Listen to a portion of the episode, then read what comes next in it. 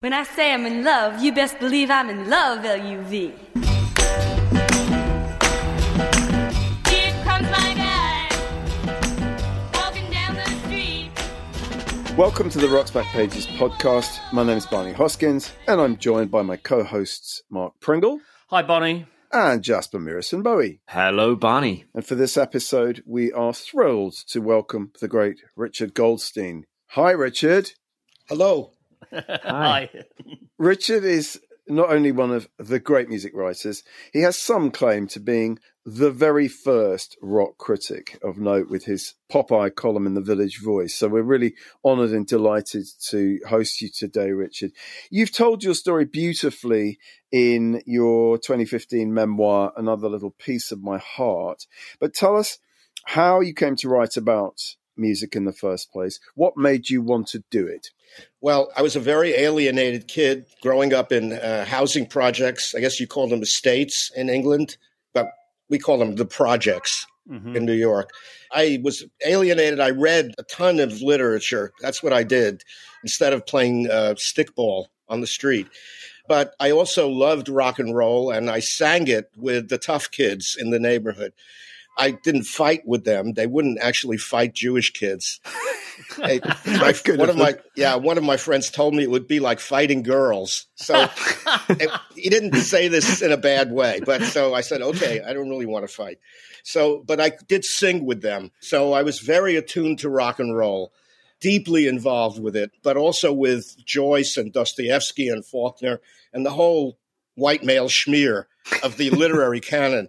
So when it came to writing, you know, I started out as a folkie, because I thought upwardly mobile music, you know, music of the working class that's actually upwardly mobile. But I really loved, my heart was in the gutter, so I loved rock and roll. And so when it came to writing about rock, I just needed a pretext. And the Beatles were the pretext. And I wrote my first piece for my college newspaper when they first, you know, emerged in 1964 and called it the Second Jazz Age. I had the thesis that they weren't just musicians, they were ushering in a whole new jazz age. And that was the sort of inaugural idea that I had. When it came to the Village Voice, I had read it in the Bronx. I crossed the entire borough every week for the one newsstand that stocked it. I idolized the paper. And I was in journalism school at Columbia, and I went down to the Voice. I got an interview with the editor. And he said, well, what do you want to do? And I said, well, I want to be a rock critic. And he looked at me and said, what is that? And I didn't know. I said, I really don't know. Actually, there was no such thing. So he said, just try something. And I went and I covered a concert at Yankee Stadium with one of these gargantuan bills. No, Stevie Wonder, the Beach Boys, Ray Charles, the McCoys, I mean, on and on and on. And I wrote mostly about the fans in the stands because that's what I knew. And they published it on the front page. So more of a rush than any drug I've ever tried. And that's how I started. I went back to my journalism class. They said, how much are they paying you? And I said, $20. And they said, you're bringing the whole earning curve of the class down. I did not care. I had hair down to my pupik, and that's it. They were glad to get rid of me. And they were wonderful people. But anyway, that's how I started. And, you know, I started by writing about groups and fans that I knew. The Shangri-Las are one of those groups that I knew intimately, even having never met them. So, because, you know, it's sort of the zeitgeist of Queens in the 60s, working class white Queens. And I loved girl groups to begin with, but the Shangri-Las, you know, they had it down in terms of my high school. So it was like, you know, a rolling, rocking version of my high school. They have a much better grasp of working class white culture in the 60s than Saturday Night Fever does. I mean, I don't think Nick Cohn, fine, but I don't think he really lived the kind of life that they did. They really knew it, and they brought it out in their music. So I loved them. They were the first profile that I did for The Voice. Well, we will talk about that piece in a little bit. I wanted to just ask if there was anyone else you had read on music that had inspired you? I'm thinking of things like, which we have on Rock's Back Pages, Al Aronowitz's great piece, The Dumb Sound, right, which is all about like the Brill Building, so that kind of ties in with the Shangri-Las and so forth. Yes. But would you have read that piece in the Post? So I knew Al. I knew all these people. I never read them because I had a rule: do not read other music criticism, because I didn't want anything to intrude on my own bizarre ideas about how to do this. It's really true. I read social criticism, so I would have read Mailer or Sontag and people like that. And I read New Journalism, especially Tom Wolfe, but Gay Talese and other people too. So I had that kind of reading, but I would not read music criticism. So I didn't read Crawdaddy. You know, I knew about it, but I refused to read it because I just didn't want to write like them.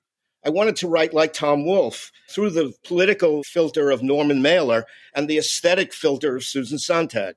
So those were my influences. That makes a lot of sense. And, you know, reading your work right up to the autobiography, the memoir. I know you hate memoirs, but let's just call it a memoir for the moment. I mean, the writing is so elegant, and it's not like the pieces that were written in Crawdaddy. And you say in the book, you know, some people call me the first pop critic. I don't really care if somebody else wants to be the first rock critic. Right. Let them. Good luck to them. Yeah. And you mentioned Crawdaddy, and it's obviously something very different from your Pop Eye column in the Village. More middle class. I'll put it that way. It's more middle class. Other people had the idea that rock was an art form. What I will say about my work is I made that idea popular. Yes, because my column mainstreamed. And the reason that happened is because of journalistic technique, new journalistic technique. So I was able to translate the idea to, people who were hungry to understand this music, especially after the Beatles. So I think that's my accomplishment. So I don't know if that makes me the first rock critic. I don't really care about pissing on the tree, to tell you the truth. But I did popularize it. And what else can a journalist do is to take a good idea and popularize it. Yes. So, yes. You mentioned, I mean, Tom Wolfe, of course, wrote one of the seminal pieces of like music journalism in his Phil Spector profile, The Tycoon of Teen. So, but not about music. Not about music. No, not about. It's not anything about music. It's about him. No, he's exactly. A character.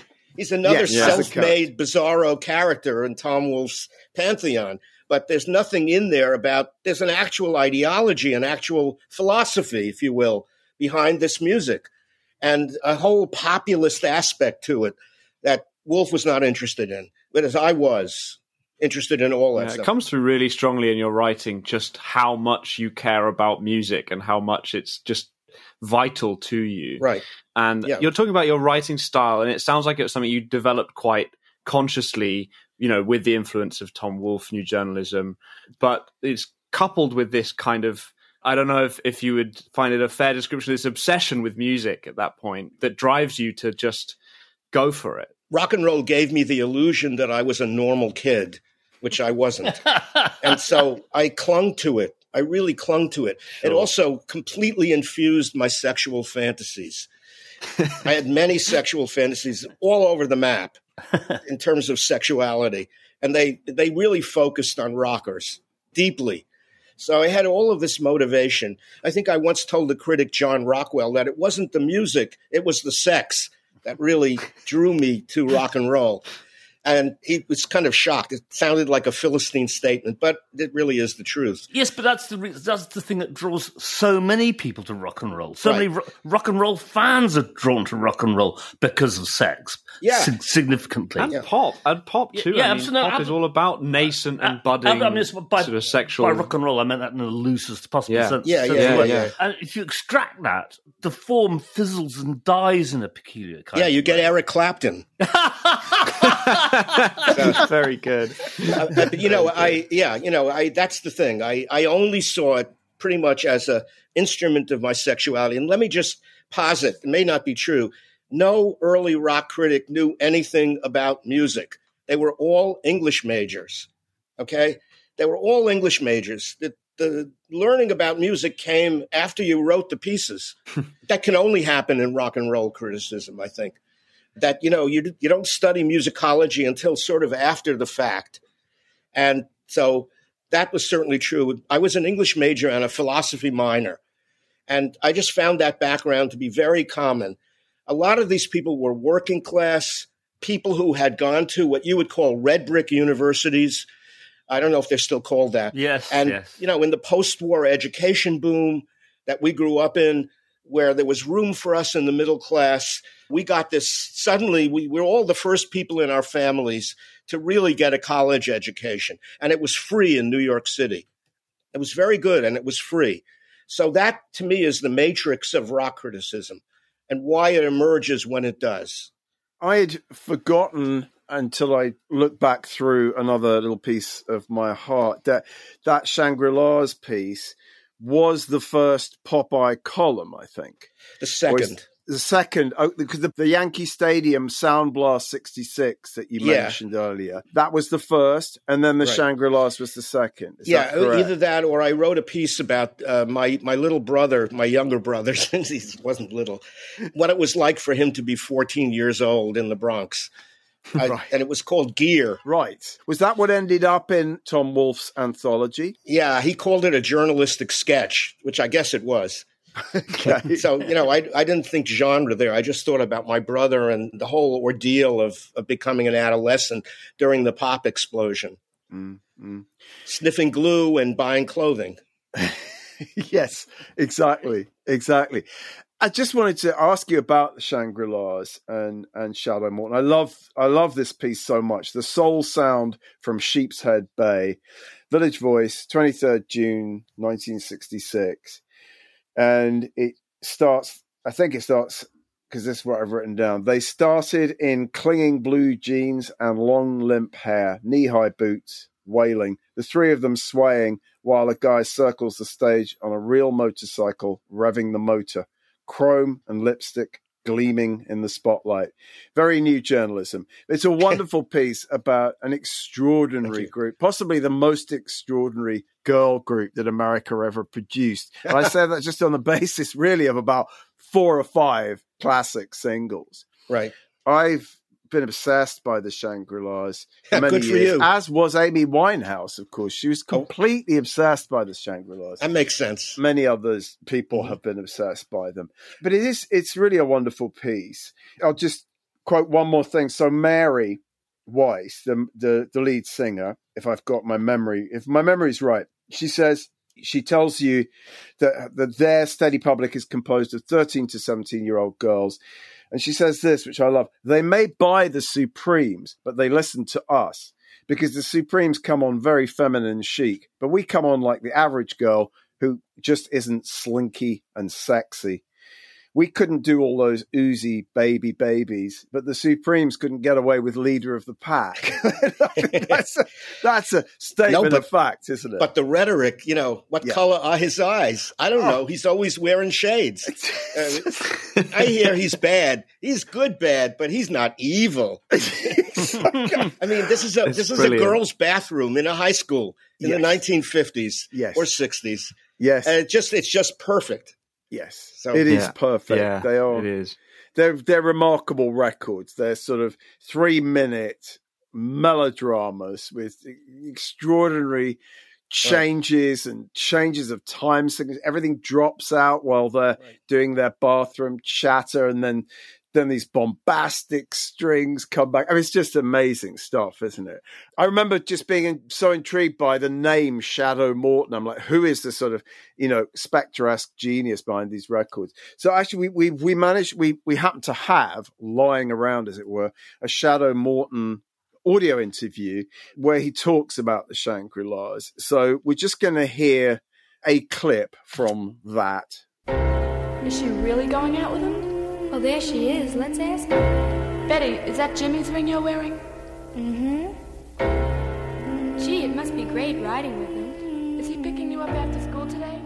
Well, I was wearing a hat back then like you see Stallone wearing the first one. So I strolled through the door, came right, and going on stage, and I got him backstage and said, your show. Yeah. Stinks. Terrible. Ain't gonna work. About Well, they got all nervous. You know what? It's not going to work. The next thing you do, I got a fork out of them.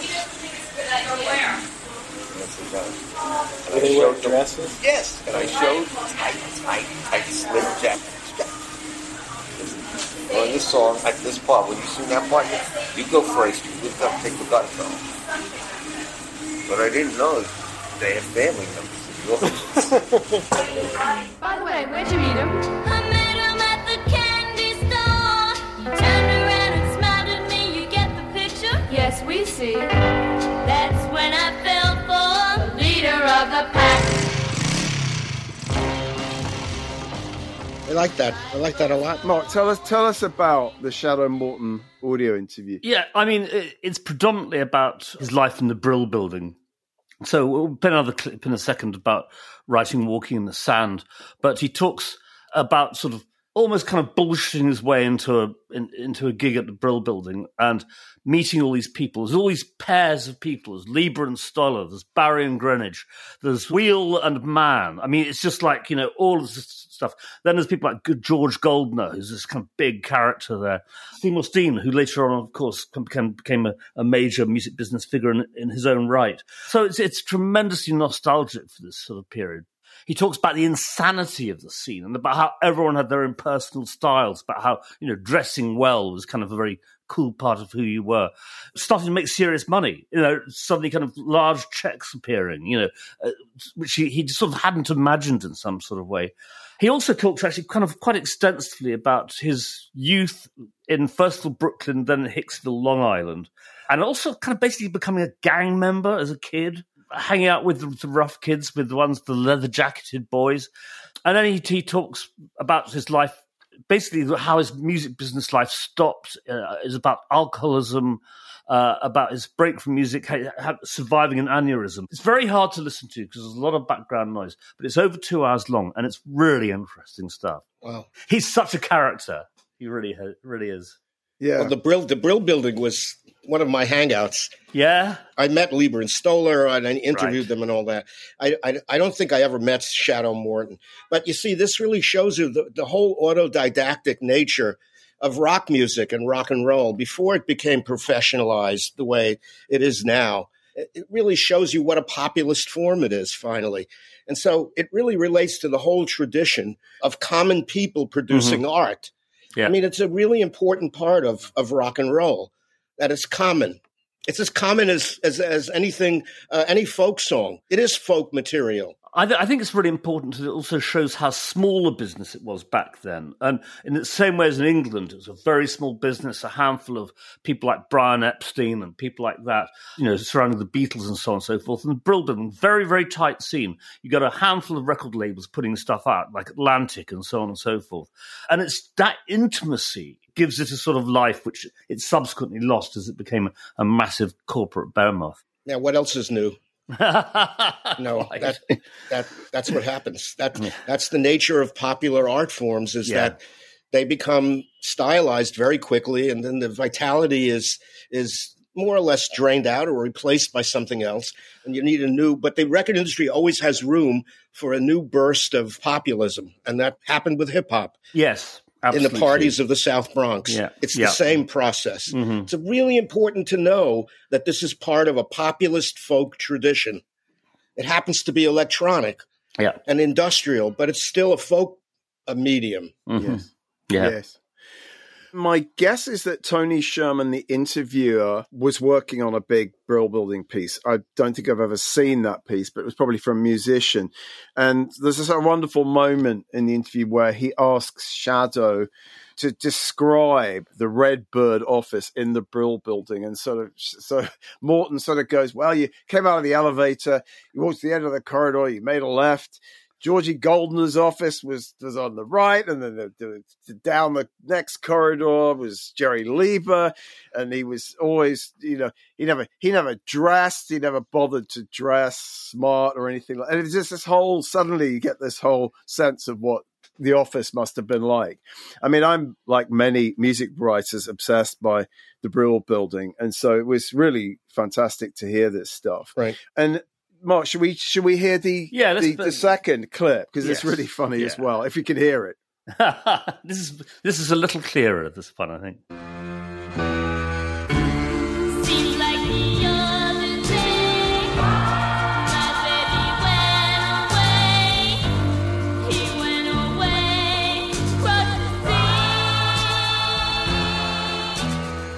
I was so overwhelmed. I was so... Pulling the session together. Yeah, I was just so impressed with myself. I mean, I'd never run a con like this. I just got bigger and better, you know. Because Jeff Barry, that was my excuse for telling George Steinman that I needed a band. Because I had a record already. Lieber and Stoller. They didn't know me. The guy said, bring me a demo. I didn't say the guy wants to give a demo. I said, I have a record. It's very interesting. So when he got the band, I went to the studio and said, I have a record company, I have a band. So what are you talking about? And these were friends of mine. What are you talking about? And the con got bigger to the girls. I was really taken. It's a 53 Buick I was driving. Well, how did the song get into your... I mean, so what happened? You said, holy shit, I don't have a song. I'm from Colorado, on the side of the road, southwest of Bay Road. What came into your head? I just thought I could write a song. I mean, how come that one? Oh, you know, like, yeah, how come that image and that, you know, like... Same as all of them. Wait till you hear No More Peasants. Wait till you hear people. I don't know why they come like this. I don't see it. But it wasn't something you've been carrying along in your head. No, for a while. No. Yeah. Oh no. Oh no. Oh no, no, no, no, no. Remember walking in the sand. Remember walking hand in hand. Remember the night was so exciting. Nobody carried anything along in their heads. That's great. I mean, what a huckster. I don't know if it's the total truth, but the idea that he pulls this session together, just pure bullshit, and he hasn't even got a song, and he goes out, sits in his car and writes Remember Walking in the Sand. If I hear it correctly, I think it's a wonderful story. He's very funny later on in the interview about not being a musician for a start. I mean, some of the Brill Building people could actually play a piano. He was one of the ones who couldn't, you know. And he talked later about he got a reputation for basically being flaky and walking out and disappearing mid-session and all that. And he said, well, you know, if a session's going to, not talking about album tracks, talking about hit records, he says, in 5 minutes, if you're in line to make a really great record.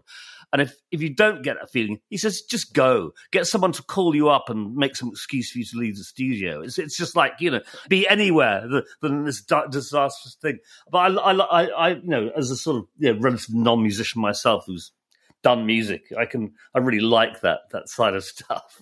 Yeah. So you could see that Lieber and Stoller were bebop musicians from L.A. Before they wrote rock and roll. Right. You can see the very deliberate kind of almost formal aspect of their songs. Shadow Morton is like something out of a Kenneth Anger movie or a John Retchey novel. And there's an element there of a lack of preparation. Let's put it that way. Yes. But singing is such an important part of gang culture in the 50s and 60s. It's so important. It's like breakdancing or graffiti today. Mm-hmm. So that's why you get that sort of, again, that folkloric quality that I would consider that he wrote folk music. You know, Barbara Allen or any traditional folk song. That's what you get, an urban version of that with electronics and sound effects, just like some kind of Warner Brothers cartoon. Mm. And it works very well because it hits you right on the street, which is what folk music is supposed to do. It's supposed to hit you where you live. Yeah, that's very good. You mentioned Kenneth Anger because all the sort of bad boys in the Shangri-Las songs, they're always wearing leather. They're straight out of Kenneth Anger's movies. There's something quite homoerotic about it. I don't think Shadow Morton certainly wasn't gay, but no. But there's something quite homoerotic about these bad boys that the Shangri-Las are singing about. I mean, Kenneth Anger. I once heard him give a lecture to say that motorcycle gang in Scorpio Rising was a straight motorcycle gang. There were no gay guys in that film. It's just the director's eye. So it's not homoerotic. It's erotic. Yes. Right. And if you happen to be gay, it's homoerotic. But if you're a girl, it has some other way in. Yes. That way. But they were really honest about the attraction to like bad boys, weren't they? Those songs. Very important. You know, I mean, you could say you could hear that maybe in some other girl group records, you know, My Boyfriend's Back by the Angels, but that's not a bad boy. And the Ronettes weren't really singing about bad boys, but the Shangri-Las, it was really like up front in a kind of sort of campy way, you know, which is beautiful. Yeah. But when you look under the surface, it's the popularization of the hipster that they're talking about. And but it's in teenage terms. Yeah. So they would not have read Norman Mailer, but it's the same process. Yeah. In the 60s, this becomes the counterculture. Yeah. So you might say that they are one of the roots of the counterculture is the worship of bad boys. Yeah, I love that you write about it, the combination of high tragedy and low camp. Yes. And I love that about that music is that on the one hand, you've got all this really kitsch, really naff kind of, the motorbike sounds in Leader of the Pack. It's like, it's so surface level, kind of shallow, like obvious sort of stuff. But because of that, it takes on this other set of meanings and it becomes just fun and interesting and camp as you mentioned Susan Sontag earlier, but it is exactly that. It's just great. I think camp always has an implicitly tragic side because it's about failure. And so that there is a certain failure in this music. Cue Susan Sontag, right? I'm sure that Notes on Camp Essay was a big influence. Very important. Yeah. So even though the audio interview is mainly about the Brill Building and touches quite a lot on the Shangri-Las, it doesn't go all the way up to the New York Dolls. Don't get a mention at all. But of course, it's worth mentioning that Morton did go on to have sporadically he had these huge hits with ghastly bands like Vanilla Fudge. Yeah, so you keep me hanging on. Society's Child by Janis Ian, a very different kind of music. He allegedly produced the studio version of Iron Butterfly's Inner Garden of Vida, is a crime against culture. It's on this compilation, right? That version of Inner Garda Davida. So, I mean, these are crimes against pop. There's no doubt about it. But I mean, Inner Garda Davida, baby. That's what makes it great. Yeah, you're absolutely right. Yeah. And then the New York Dolls, I mean, he produced the second Dolls album because, of course, Johansson and Thunders and all of them were just obsessed by the Shangri-Las. I mean, I used to see Johnny Thunders playing in London. He would always do this great version, even junked out of his mind, of Give Him a Great Big Kiss. And he'd sort of do the dialogue thing with whoever was, I don't know, playing bass in the band. You have to do the kiss sound too. They literally would do a little smoochy thing. And Thunders was not... That wouldn't come naturally to Johnny Thunders. Right. Well, again, joy and failure, empathy for failure. It's part of the sensibility of camp. Yeah.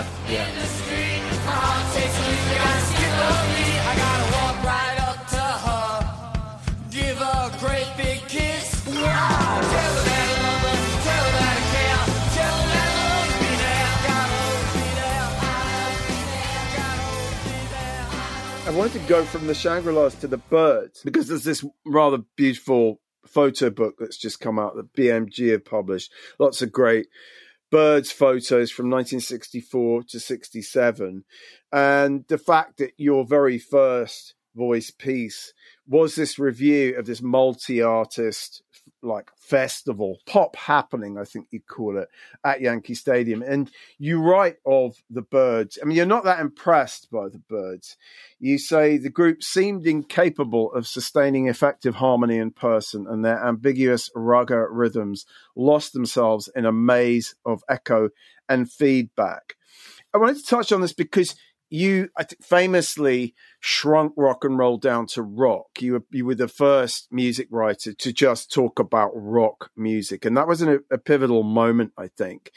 And the Byrds are a very important act in maybe the transition into the world of rock. They were a response to the Beatles. They were like a Beatleized Dylan, as your friend Lillian Roxon, I think, described them. And I just wondered how you remember that, if we can call it a transition, how you recall that transition into the post-British invasion world of American music? Well, first of all, Dylan plugging in his guitar and all the tumult that followed, I happened to be on Dylan's side in that. I'm not always on Dylan's side, but I was at that. And I mean, so essentially, if you take the sort of sensibility of folk music as it was innovated in the Village and all of that, and you combine it with rock and roll, you get rock. That's what it is. Those meaning-laden lyrics are folk music. But the music itself, the beat and all of that, that's rock and roll. So you put those things together, you get the Byrds, who started out, I believe, as folk musicians, as did the Love and Spoonful, mm-hmm. the Mamas and the Papas, and on and on and on. Mm-hmm. So you can see that folk music is a major infusion that produces the synthesis that is rock.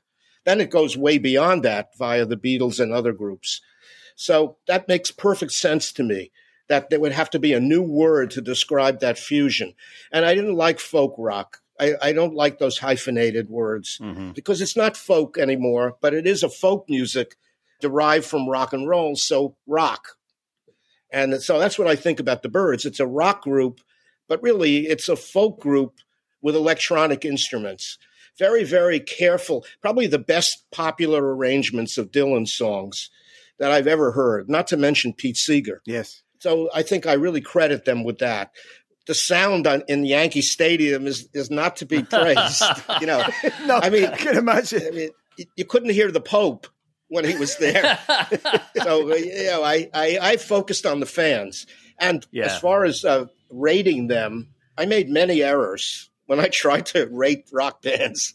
Many, Sergeant Pepper being the most notorious. Yeah, sure. There are others too. So this is one. I'm still slightly cross about your dismissal of Jimi Hendrix at Monterey. So that sort of rankled. Did I do that? Yeah. Oh my God, I didn't even remember that. Listen, I did try to interview him, and he was in fact nodding at the time, and his shirt was stained with vomit. So, you know, I didn't write about it. I never would write about it. Sure. Somebody who might have been on heroin, because the drug laws were so horrible that I would never write about it. Yeah. But out of interest, I mean, not that you ever completely stopped writing about music, but why did you stop substantially writing about music? Well, first of all, death. The death of some rockers whom I adored, especially Janis Joplin. Mm-hmm. She was really the trigger. I developed a kind of aphasia. I couldn't listen to music without crying. I mean, it's unbelievable. Sort of, it sounds horribly corny, but the fact is I couldn't really even write a paragraph about music. It was so upsetting. And the inability of people to save her from being a ward of the record industry. Right. And the people who gave her the drugs, and I won't name names, but I know who they are. Mm. And all of that. And she was the person I felt closest to in the rock scene, of all the rockers that I got to know. And so this really triggered a vast disillusionment. And then finally, the whole collapse of the revolution, because I sincerely believed that rock was a tool of revolutionary liberation. I really believed this, and it collapsed, you know. So yeah, well, one of the pieces we're posting this week is you're thinking about the 60s from the Village Voice in 1988. It is very much about that. I mean, you say, lurking beneath the myth lies another image of the 60s. This was the child we bore, rocked, had high hopes for, and adored until it died a slow and painful death. Yeah, which is very much what you're saying. But also, you're very interesting because talking earlier, you talk about, let's say, the way this stuff is revisited and looked at again. And you say the 60s were a creation of red brick rebels, but the 60s revival has been perpetrated by and for a much more privileged, less prophetic minority. The counterculture has become a coterie whose members don't trust anyone under 30 thou. Which is just brilliant on anyone under 30 thou, as opposed that's to nothing today. But you know, as opposed to anyone over 30, which was the line from back then. It's, it's just terrific. Right. But yeah, so did you ever in New York in the 70s? Did you ever get into like the disco culture, David Mancuso, the Loft, any of that sort of scene? Or yeah. I mean, at first I had nothing to do with music. I refused to go there. I refused to write about it. Mm-hmm. I cut my hair. Yeah. I moved to a commune in Connecticut. I had to be far away, as possible. Mm-hmm. With disco, I had already more or less come out right as a gay man. So that's a whole other broadcast. But in any case, and the disco culture was the emergence of a gay sensibility and its merger with black music. Yes. Specifically with black music, mm-hmm. with R&B. And so I interviewed a lot of those producers. It drew me back into music. I did go to disco. I did go to the Loft. I took Susan Sontag to the Loft. Oh, fantastic. Fantastic. That's fabulous. It was her first night out after her breast cancer surgery. Right. And I suggested that we go, and she wanted to go, and we went. She loved it. So she said. But you know, I loved that place. It was like a subway train when the lights go out. Yes. And it's very crowded, and everybody is jiggling and moving together. Yeah. That's what it reminded me of. It was a very special place. Mm. But there, you know, I went to Paradise Garage and The Saint and all of that. Sure, sure. No, I mean, it's an area which is of great interest to all three of us, you know. I mean, it should be. And I don't think it's treated... Well, now I think people are taking it very seriously, writing about it and thinking about it. But for a long time, it was a very much an underground culture. And its treatment, the treatment of people who went to discos was homophobic and racist in equal measure. Right. And so really no one was talking about it. I mean, the Rolling Stone magazine was a cup of... Vince Aletti would occasionally write something about disco. No. He wrote regularly. Yeah. I mean, he's really the authority. Yes. On the origins and development of disco. Yeah. No, yes. I see. I was very interested to hear that you were part of that. I really asked that perspective. But only as an amateur, literally a lover. Sure. A lover of it. Poppers, you know, I had the whole accoutrements and everything, you know. I loved the idea that I could dance. And disco is a very utopian music, like rock in some ways. It's just very much about the ideal of self-possession, survival, community, and all of those countercultural things are kind of immersed in a kind of bath of rhythm. Yeah. That, to me, that makes it a very important music. Fabulous. The backlash was inevitable. Yeah. I mean, inevitable.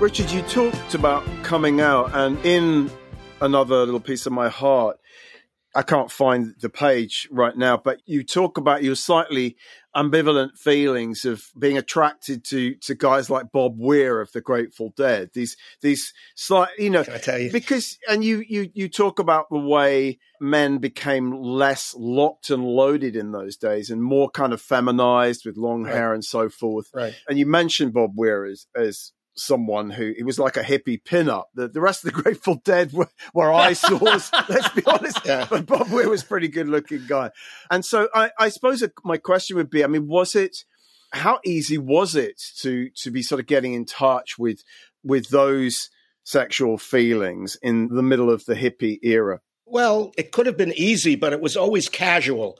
What was missing from the hippie era was love, homosexual love. Sure, the sex was. There was even a California term called a gay off.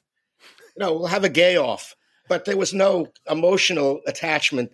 For me, it was all about emotion. Mm-hmm. Otherwise, I would have stayed with women. Right. I would have been with women just if it had just been sexual. But for emotional reasons, I was drawn to men. Bob Weir, to me, looked like a giant willow tree. And you know, I was completely lost when I met him.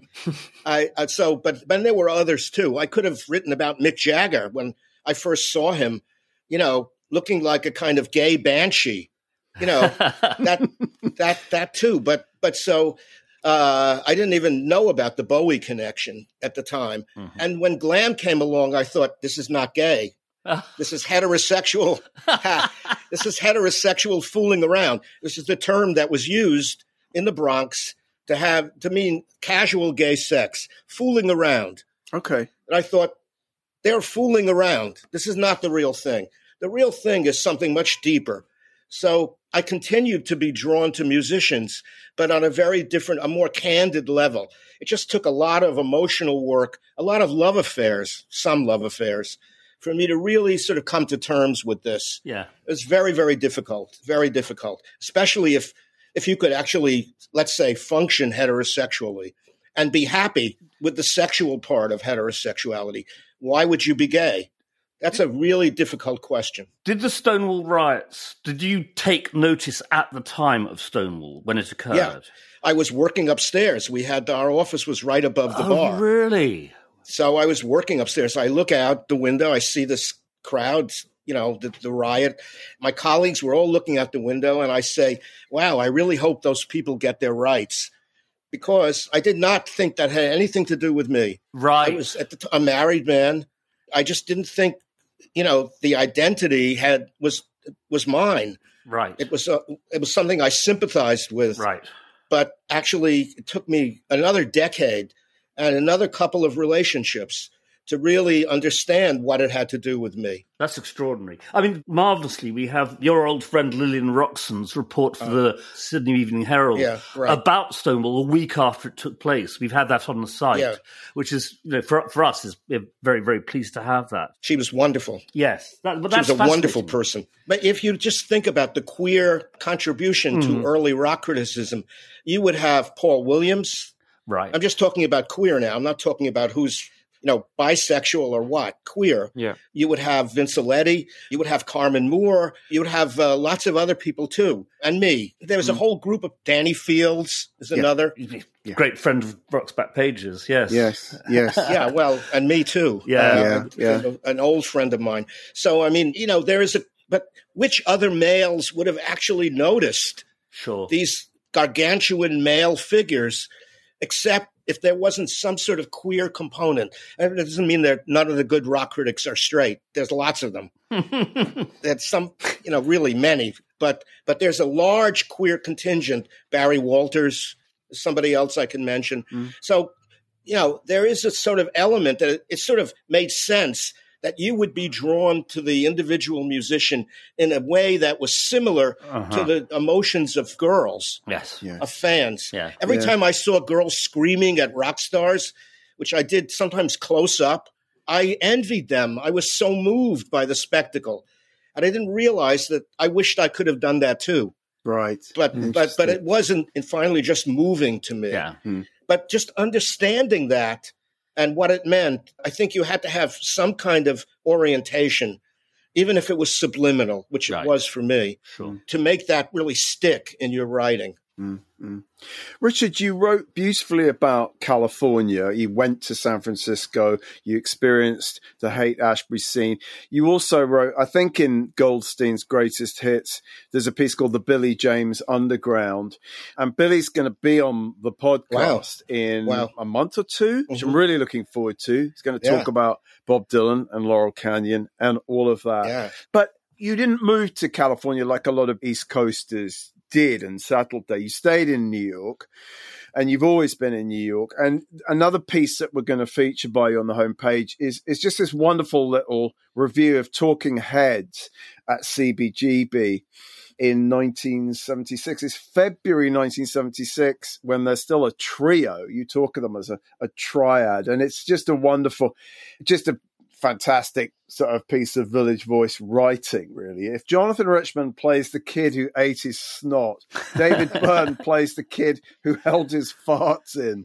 He doesn't move like any rock star ever. Oh my God. He wobbles and cranes his neck, and his voice rises as though he's about to yell at his mother.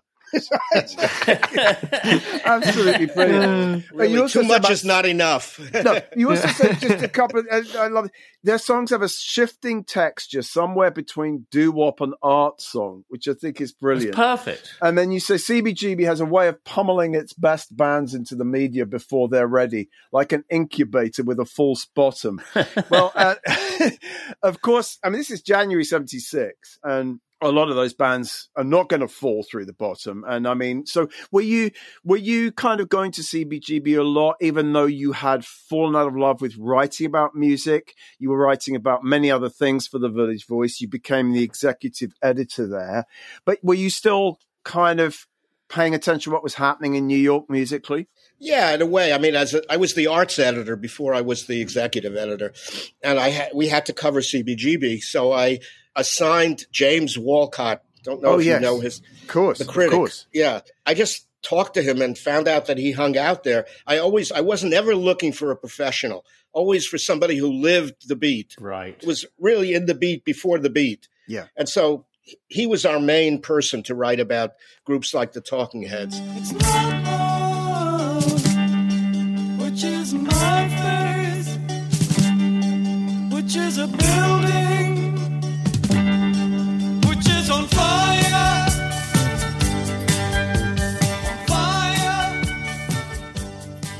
So I was more interested as an editor than I was as a, so we outed Elton John, et cetera, et cetera. Yeah. He denied it. Now he's a queer art collector, but okay. That's entertainment. Yeah. Where do you get the metaphors that your writing is replete with that Barney just coined? I never met a metaphor I didn't like. There's one that I love in your book. In the first chapter, you describe the folk trio Peter, Paul and Mary's version of Blowin' in the Wind as having a beat about as driving as a tuna melt. The tuna melt. Made me just roar with laughter when I read it. It's brilliant. Judy Collins would put Jesus to sleep on the cross. It's probably the cruelest thing I've ever written. The thing is, if you're trying to describe music and you don't know anything about music, you have metaphor. That's what you turn to because you're not describing it in musical terms. You have to figure out how to evoke the feeling of the song without knowing anything about the formal aspect and how it's put together. So metaphor comes in very handy. It helps to have read James Joyce. My favorite writer. There's more James Joyce in that work than meets the eye. In the book, you talk about testifying at the trial of the Chicago Seven, and I wondered what you thought of, was it Aaron Sorkin's film with Sacha Baron Cohen in it? You must have seen that, right? Yes. Did you hate it? No, I mean, but it wasn't... It wasn't what happened. It's like Oliver Stone's movie on The Doors. It's not The Doors. It's not Jim Morrison at all. Mm. It's Oliver Stone in leather. It's not Jim Morrison. So that film is not the Chicago Seven. They are much more serious people, first of all. And Abby Hoffman was an anarchist genius, for example, much more intelligent, a little autodidactic, that kind of intelligence, but still very, very carefully thought people. And they were all like that. There was not with the exception of Jerry Rubin, maybe, not a loony in the bin, So I missed that in the movie. Also, they whitewashed Tom Hayden. Well, no, Tom Hayden was a serious political ideologue. That's what he was. Sure. Tactically, he was very earnest and all that. I remember that quality in him. With Abby Hoffman, tried to convinced the authorities in Chicago that they were going to put acid in the reservoir. And I heard him do this, and I asked him afterward, how can you do that? That's unbelievable. That's a terrible thing. He said, well, everyone knows that the chemicals would neutralize the acid. It's impossible. They did not know that.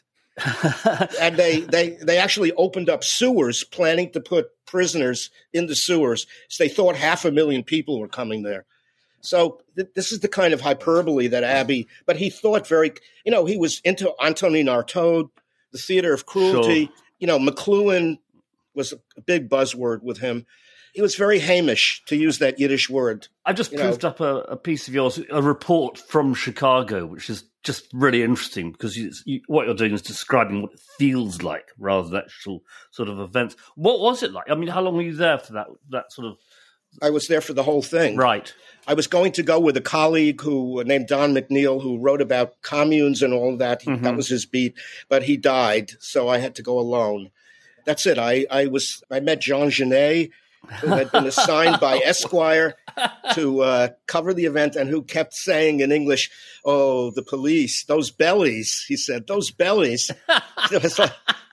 But I had the T-shirt over my face for mace and for tear gas, and I had Vaseline for mace. And, I had a situation where I heard a policeman shoot at me and disappeared from the scene. I literally disappeared. And the next instant, I was 5 blocks away. Wow. I had these vast adrenal experiences. So it was I understood how exciting it was. Mm-hmm. But then on the way coming home on the train, I took the train to write the piece, I realized that I was becoming this horrible maniac, actually, and that it was very dangerous for me. So it was a turning point for me. Wow. And the only recourse to a regretful revolutionary is depression. So that's what happened. I think that's what happened to the whole counterculture. Sure. Finally, in the end, we did not want the country to collapse. Even the black rioters, they had to make a choice. Should we arm ourselves or what? And the answer was no. We are not taking the next step. We do not want our nation to collapse. We want a different nation. So there was a depressed quality to the aftermath. Of course, the awful paradox now is that there are diametric political opponents to the new right absolutely do seem to want the nation to collapse in certain ways. That's one of the differences. Yeah. The insurrectionary impulse is not different. Mm.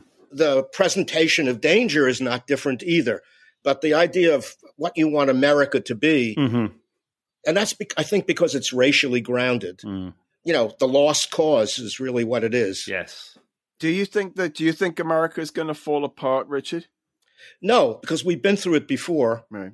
110 cities in flames, you know, hundreds, thousands of universities closed down. All of that stuff. No, we have been through this a number of times, and the country has a tendency to balance itself. That doesn't mean, though, that it can't fall apart. Mm. I just don't think the odds are that it will. You don't think, because we're in a very different and differently mediated age with people in their silo chambers, you know, the QAnon thing, do you not think that it's different now? Well, why is the QAnon thing different from the Mayan Death Star that people on acid warned me about? It's not. Right. It's not. The craziness was on the left. Now it's on the right. I just have this perspective. I could be wrong, like I was for Sergeant Pepper. You're going to have to write a follow-up piece about. It would be on my gravestone. Pan Sergeant Pepper. Yeah. You said at the end of the book, which I'll just repeat for any listeners who haven't read. You have to get this book. Anyone who's listening to this, it's one of the great music and 60s memoirs. Another little piece of my heart, My Life of Rock and Revolution in the 60s. And at the end of it, you talk about joining the Occupy Wall Street people in 2011. And you say, the urge to kick out the jams was still within me. So 11 years on, is that still there, or is it kind of abating a little? Well, I don't know if I can kick anymore, but I can walk. You can walk. Jam. It's a little sciatica, but it is. Of course it is. Yeah. But mostly in the form of sympathy and solidarity and being able to write about. With the Black Lives Matter demos, I was able to write a piece extolling the protesters with an illustration of somebody on a skateboard moving through flames. Because I greatly value that tendency in young people to kick out the jams. It's what produces historical change more than anything. Yeah. So let's hope. Definitely, let's hope. Let's hope. Well, it's been an absolute treat having you as our guest, Richard. You're a lovely guy with a brilliant mind, and it's been a real pleasure. I'm a journalist. You know, it's just words, right? It's just brilliant. It's just about this thick. But anyway, thank you very much. Thank you. Well, listen, again, go out and buy Richard's books and read him online. Read him on Rock's Back Pages. Got some incredible pieces by you there, Richard. And that's it from us. I think we're going to say goodbye. We will be back in a couple of weeks or so with Peter Buck of R.E.M. and Luke Haynes, formerly of the Auteurs. Well, formerly of R.E.M., formerly of the Auteurs. They've made a second album together. We're going to talk to them about music journalism and all kinds of other things. And then Billy James sometime in the future, which should be cool. Which is great. So we're going to say goodbye. Thanks again so much. Thanks so much, Richard. It's been great. Bye. Bye-bye. I need you to call.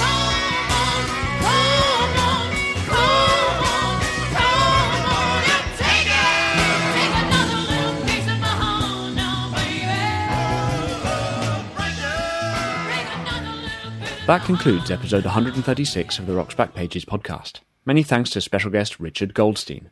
Find him at richardgoldsteinonline.com and buy his books, including Another Little Piece of My Heart, at any good bookshop. The hosts were Barney Hoskins and Mark Pringle, and it was co-hosted and produced by Jasper Murison-Bowie. The Rocks Back Pages podcast is part of the Pantheon podcast network. You can find thousands of articles, as well as hundreds of full-length audio interviews at rocksbackpages.com.